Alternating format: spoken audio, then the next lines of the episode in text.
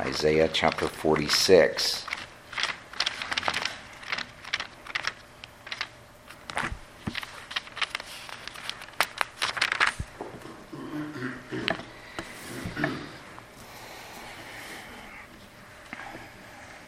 And we're going to read verse 10.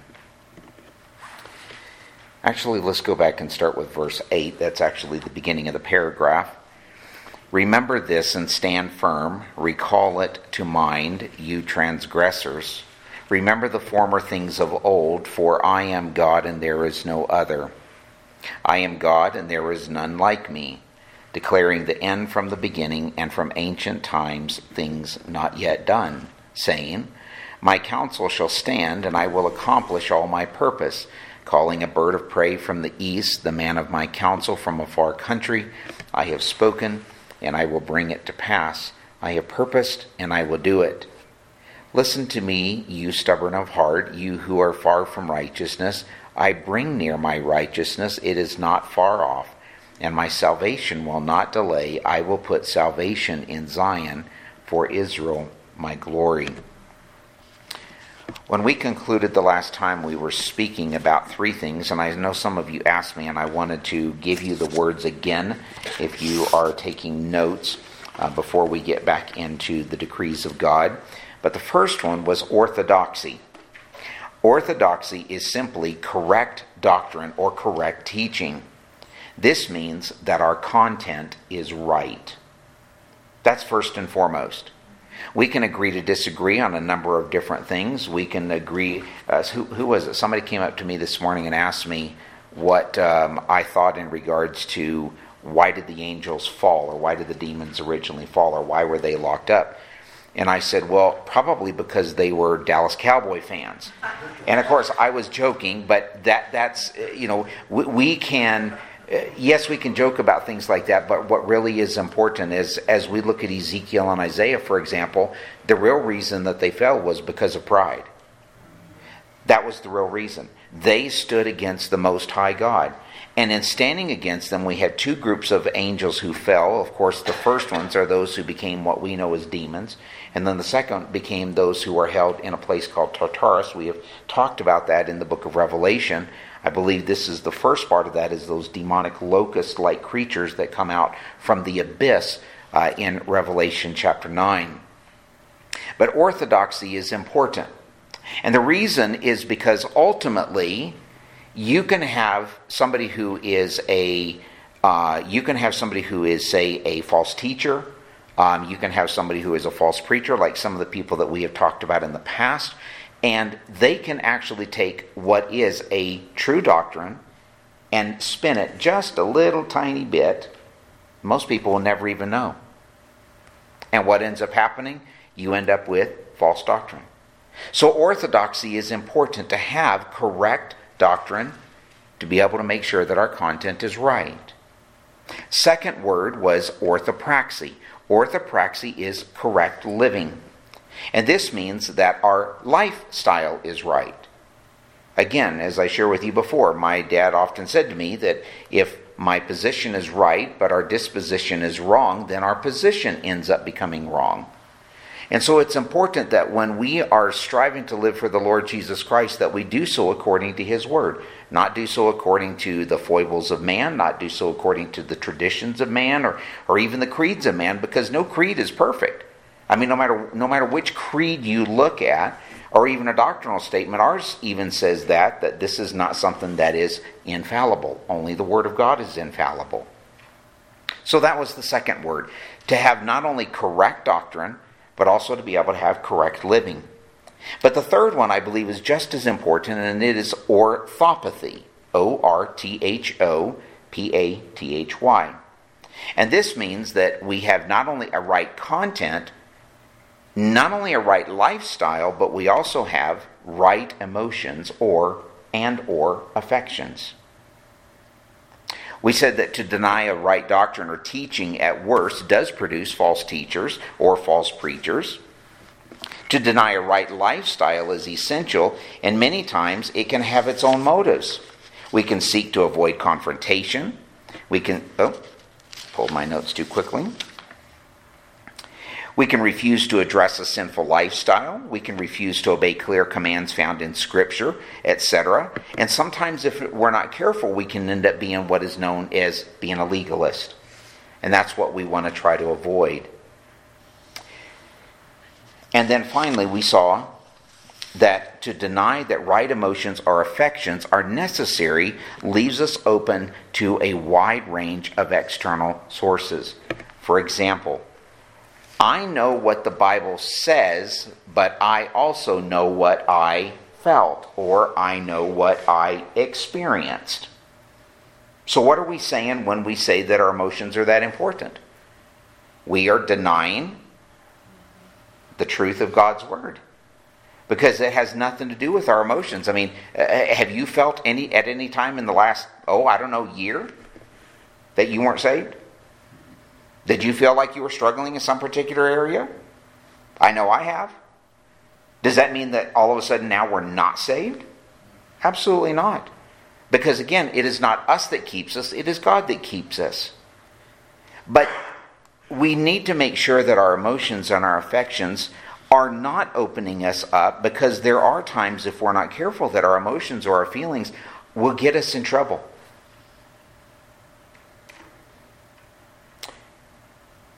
I believe that as we've been looking at the decrees of God, we saw that they were wise. We saw they are free. We saw that they are absolute and unconditional. And this is what we see also in 2 Thessalonians chapter 2 verse 13.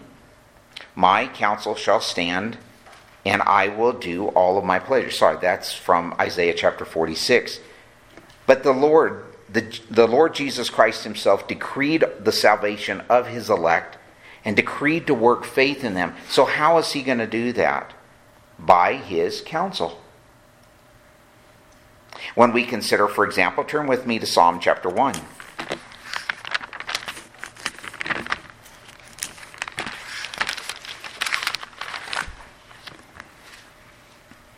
Psalm chapter 1. Blessed is the man, and I want to use the converse, the reverse, the negative side of this, if you will, to be able to point this out what, what, uh, we are talking about in regards to the unconditional counsel of God. Blessed is the man who does what? There are three things here that are in this verse. Blessed is the man who does not walk in the counsel of the ungodly, stand in the way of sinners, and three, sit in the seat of the scoffer, uh, sit in the seat of the scoffers. This is the same word that he is referring to in regards to the counsel of God that we find in Isaiah chapter 46. My counsel shall stand. So this is what it looks like on the negative side or on the worldly side. The man who is blessed or the man who is happy is going to live in a way that he's not going to follow the counsel of the world.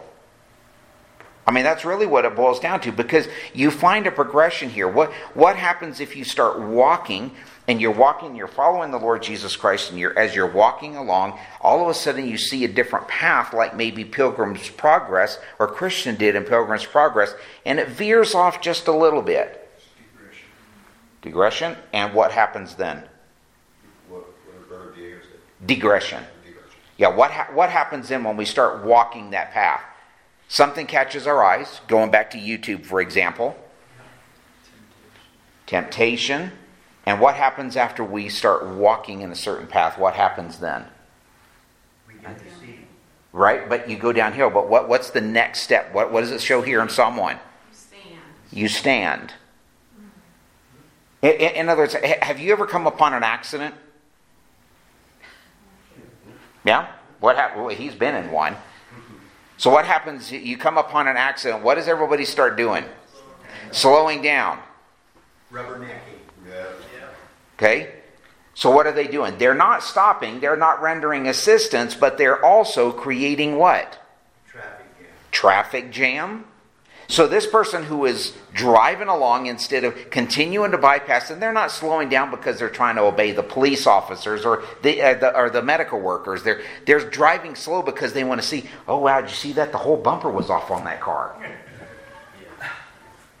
So what ends up happening then is not only do they walk by the counsel of the ungodly, but then they stand in the way of sinners. And by standing, the word or the reference here is to accept the counsel as being acceptable. This isn't the person who's actually doing the sin yet. We still have one more step that we're following. So we walk by, we see it out of the corner of our eye, we see something we shouldn't, we listen to something we shouldn't, we whatever it may be in our life, and then the next thing you know, we're standing there and we're saying, well, that's an acceptable acceptable path, that's an acceptable course of action.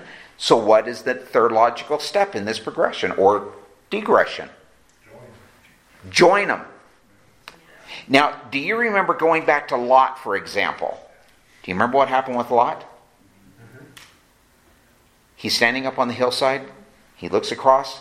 He's standing there with Abraham. Now, I don't know, huh? Pitched his tent close. close. Pitched his tent. But, you know, it actually started before then because in the Middle Eastern culture, the Middle Eastern culture is to give deference to the older man.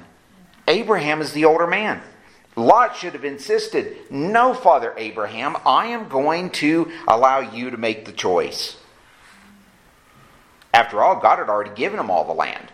Or better yet, what he should have said was this How about you just pick a place for me to go, Father Abraham, and I will follow it. I will live there. I will take my my my flocks. But you know what happened? He had a wife that liked what she saw in the city. He had children who ended up being married to some of those people who were in the city. And then we find that he's actually sitting in the city, and the people of the city are coming to bring him questions of wisdom, and he's actually considered one of the wise men of Sodom and Gomorrah. How low can you get? You know why? Because of this digression. He goes from walking not in the or walking in the counsel of the wicked he then stood, he pitched his tent in the gates of the city, and next thing you know, he's not living in a tent anymore. Now he's actually living in the city in a house. But here's the other side of this. But the man who is blessed, now remember, we're talking, there, there are several trifectas that are found here in, the, in Psalm 1. But here he says, his delight is in what? Again, he's referring to not walking in the counsel his delight is in the law of the Lord. Now, somebody turn to Psalm 19 for me. 19. Psalm 19.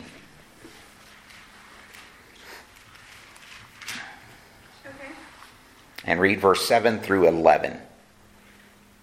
The law of the Lord is perfect, reviving the soul. The testimony of the Lord is sure, making wise the simple. Sorry. Keep going. 7 through 11. Okay. The precepts of the Lord are right, rejoicing the heart. The commandment of the Lord is pure, enlightening the eyes. The fear of the Lord is clean, enduring forever. The rules of the Lord are true, and the righteous altogether. More to be desired are they than gold, even much fine gold, sweeter also than honey, and drippings of the honeycomb. Moreover, by them is your servant warned, and keeping them there is great reward. What is he warning him of? What is he warning him of? What, what do the scriptures warn us about? Not to get away from the decrees of God. Not to get away from the decrees of God. But do you notice some of the words that are here? Rejoicing the heart. Let me put it in modern English. You're driving along and the speed limit and the light is blinking in a school zone and it's 20 miles an hour. Lord, I am so thankful today for that 20 mile an hour zone that I had to run through. Run through. As in speed through? No, not speed through.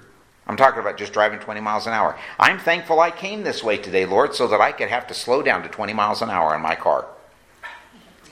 Anybody do that? No. Oh, I don't do that. But this is what he's talking about here when he is saying, rejoice in the heart. In other words, the counsels of God. And yet we come to the Word of God and people are like, oh, wow, that's a, like a really big book. There's a lot of rules in there. Do I have to obey all of them? And you know what we do? We end up complaining. We end up complaining because the rules are there to keep us out of trouble. The rules are there for the purposes of what? reminding us that we are just strangers passing through. We're, we're, we're on our way to a better land. We're on our way somewhere where we don't have to worry about sinning anymore.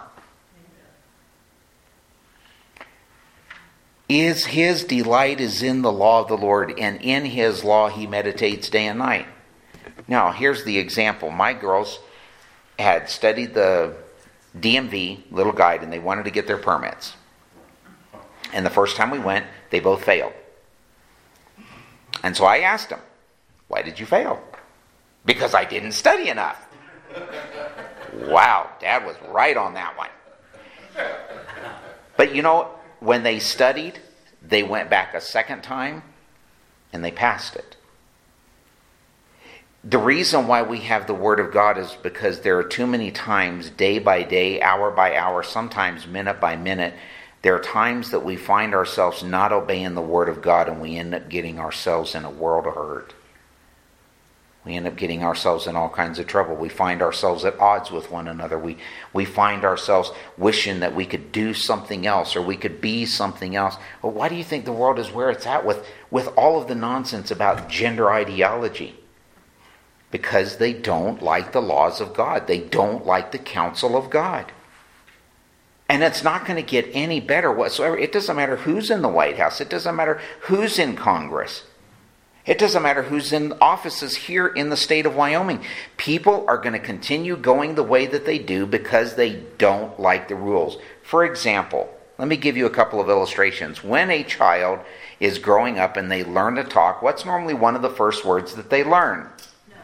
No. Why? Yeah. So when a child turns three or four and you're following mom and dad in the grocery store and the kid asks, the girls tell me about this all the time. They're not in a grocery store, but they tell me this happens all the time. So the mom comes in and the kid comes in, or sometimes several kids, and they're going down, I want that, I want that. And the mom says no, and what does the kid do? They start crying, they start having a temper tantrum, and then what happens? Mom gives in. Hey, good luck on that one. That doesn't happen anymore. I'm not saying what should happen, I'm saying what actually happens today if you walk into the store. Mom gives in. Mom gives in.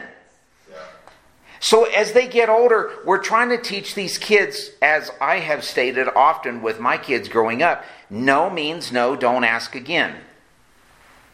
Now, if our girls come up and they ask me for something and I tell them no about something, they're now at a point at their age where I can discuss with them and we can have a reasonable discussion, mostly reasonable discussion, as to why we're not going to do whatever it is that they're asking about or whatever. But listen, when a child is three or four years old, there's no reasoning. They just don't like no. That's it. And you know, how many times is it that we in our lives can often do the exact same thing? God gives us His command in His Word. He expects us to rejoice in His Word, not just obey His Word, but to rejoice in it, to consider that His Word is sweeter than honey.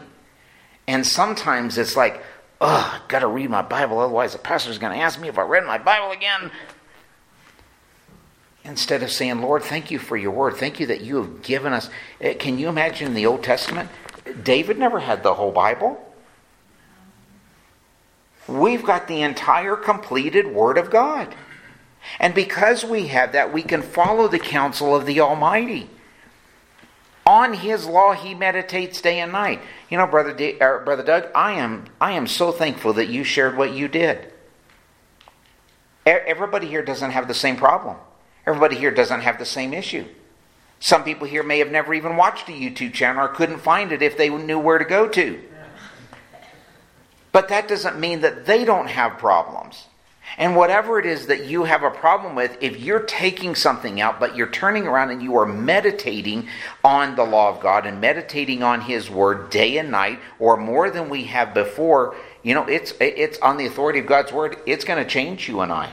Guaranteed. Look what he says.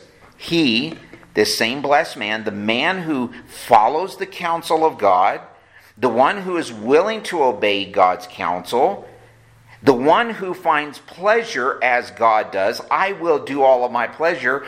And then when we come to prayer, for example, or we come to whatever it is that's going on in our life, we then could rightly say, Lord, I am thankful for whatever it is that you're placing in my life at this time. Do you ever do that? Do I ever do that? It's hard to do that. But he is like a tree planted by the rivers of water. It yields its, it, it, yields its fruit in its season. Its leaf does not wither, and in all that he does, he prospers. Why is he prospering? Because he's obeying God. Because he's obeying God. Now, the prospering here doesn't mean that we're going to find more money in our bank account. That's health, wealth, and prosperity teaching. It may mean that God gives us blessings untold in other manners. Uh, you shared about being able to help out a woman. You don't know whether you'll ever see that woman again in your life. You don't know what she's going to do with it. You gave it as unto the Lord. When you give it as unto the Lord, what do you have to do? Take your hands off. Not mine anymore. You give it to God. And, and, and when we are looking at the Word of God, there's a, uh, there's a hymn, for example, and it's Consecrate My Life, Lord. Take my life and let it be consecrated, Lord, to thee. And I think that if we do the same thing in every aspect of our life, not just the $100 bills, but every aspect of our life, Lord, your counsel is best. Your pleasure, you will do all of your pleasure. Help me to get out of the way. But we don't like getting out of the way. We want to be the pilot. And if we can't be the pilot, we want to be the co pilot. And what we end up doing is we try to demand from God, no, Lord, I want you to turn this way or I want you to turn this way at the end of the street. No. We don't have the right to be able to ask God of those things. He does what is in His will to do, it is all of His good pleasure. Why? Brother Al asked it this morning, or somebody asked, why did God do all of these things? Why did he knowingly or know that Adam and Eve was going to do this and still allowed the world to continue? Why allow all these people to be born before the flood and yet wipe them all out with the flood? So that he might bring honor and glory to himself. That's it. We can't understand the ways of God. We can't understand. Think about some of the people that we had here this morning, for example. I mean, some of these people are just if you meet them and you sit down and talk with them, they're just as nice as they can be. It certainly appears that way anyway when we're talking with them. And then all of a sudden they walk in one day and they say, Hey, I've got cancer. What do you say? I mean, this is really where the rubber meets the road because if we truly believe in the counsel of God, if we truly believe in the counsel of the Almighty, what are we going to do with our lives? We're either going to surrender to Him in every single aspect or we're going to start blaming God for everything that takes place.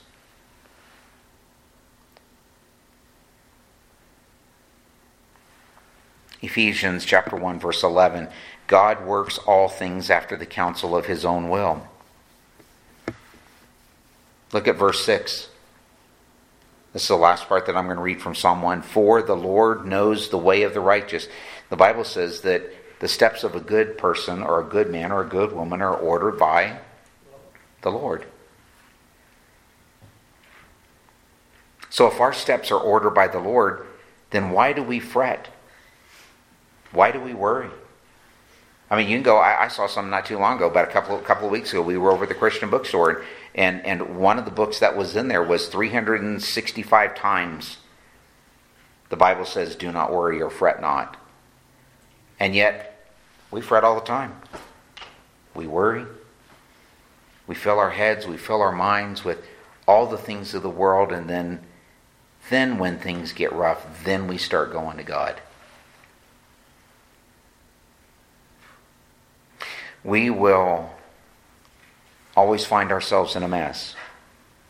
If that's our solution, is to go to the world, is to go to worldly wisdom instead of going to God's Word. I'm going to close with this illustration. My daughter and I were talking earlier today, and I was sharing with her because she was asking about somebody at work. And I said, uh, You know, you won't understand right now why I tell you the things I do. Because, well, number one, she's 17. Enough said, right? Those of you who are parents. But I shared with her in love, and I said, listen, you're not going to understand right now. You may not understand until you have children of your own and you have to make some very hard decisions.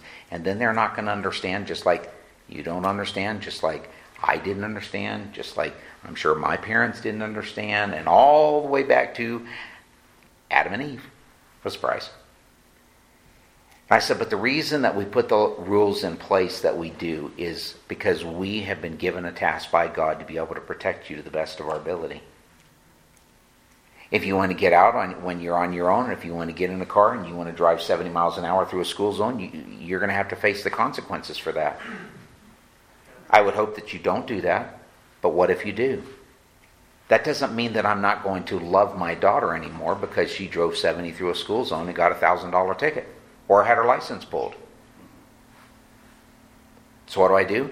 I continue to love. I continue to help her to be able to make decisions that are made from wisdom, knowledge, the things that we learn and that we gain by experience.